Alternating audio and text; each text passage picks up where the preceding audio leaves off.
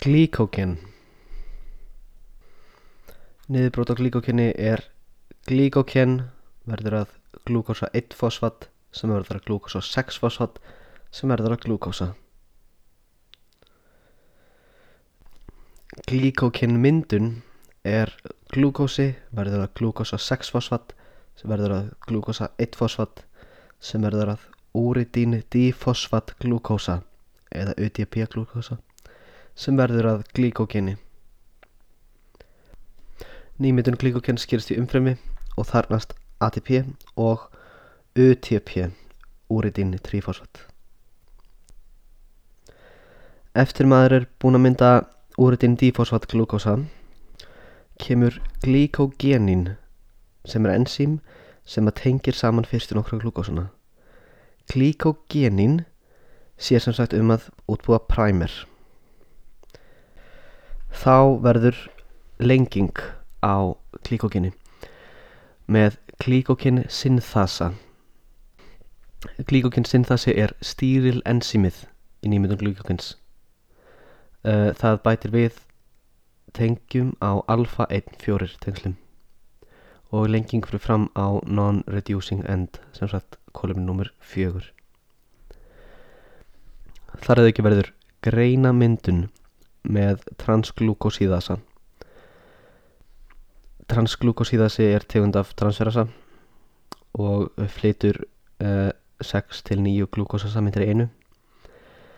Uh, transglúkosíðasin sem umræða heitir fyllunamni amyló alfa 1,4 til alfa 1,6 transglúkosíðasi.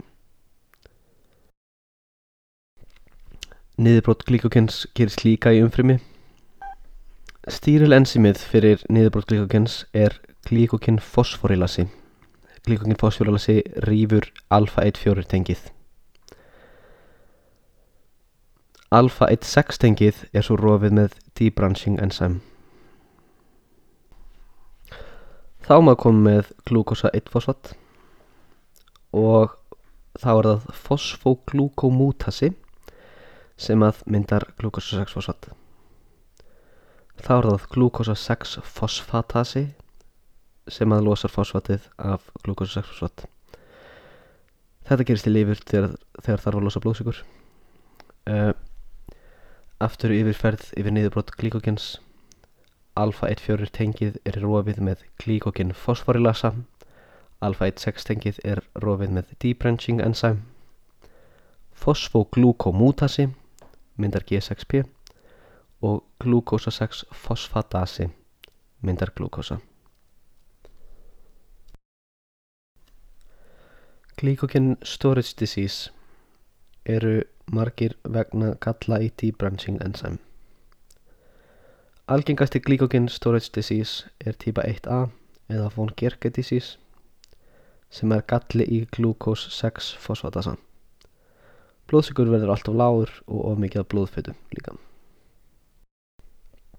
Glúkagón örvar niðurbrot glíkókens og hindrar glíkóken nýmyndun.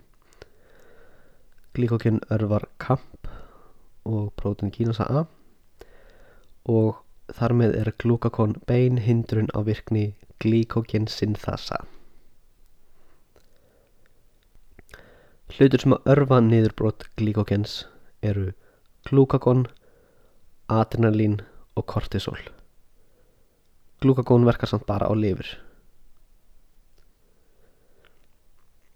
Í lifur verkar adrenalín á beta viðtaka til að auka kamp og alfa viðtaka til að hækka innanfrumu kalsíum. Í vöðva eigur adrenalín á beta viðtökum líka kamp en það er acetylkólin sem að virka sem tögabóðinu til að hækka innanfrumu kalsíum í vöðva. Fosfolípasi C. Klifur fosfati til inositól og myndar tvö innanfrumubóðefni diacylglýseról og inositil trífosfat aftur fosfolípasi C klifur fosfati til inositól til að mynda innanfrumubóðefnin diacylglýseról sem að verkar áfram í heimlunni til að virkja prótin kynsa A og einositil trífosfat sem er losað í frimisöka og örvar kalsíum losen ursprünglich nicht.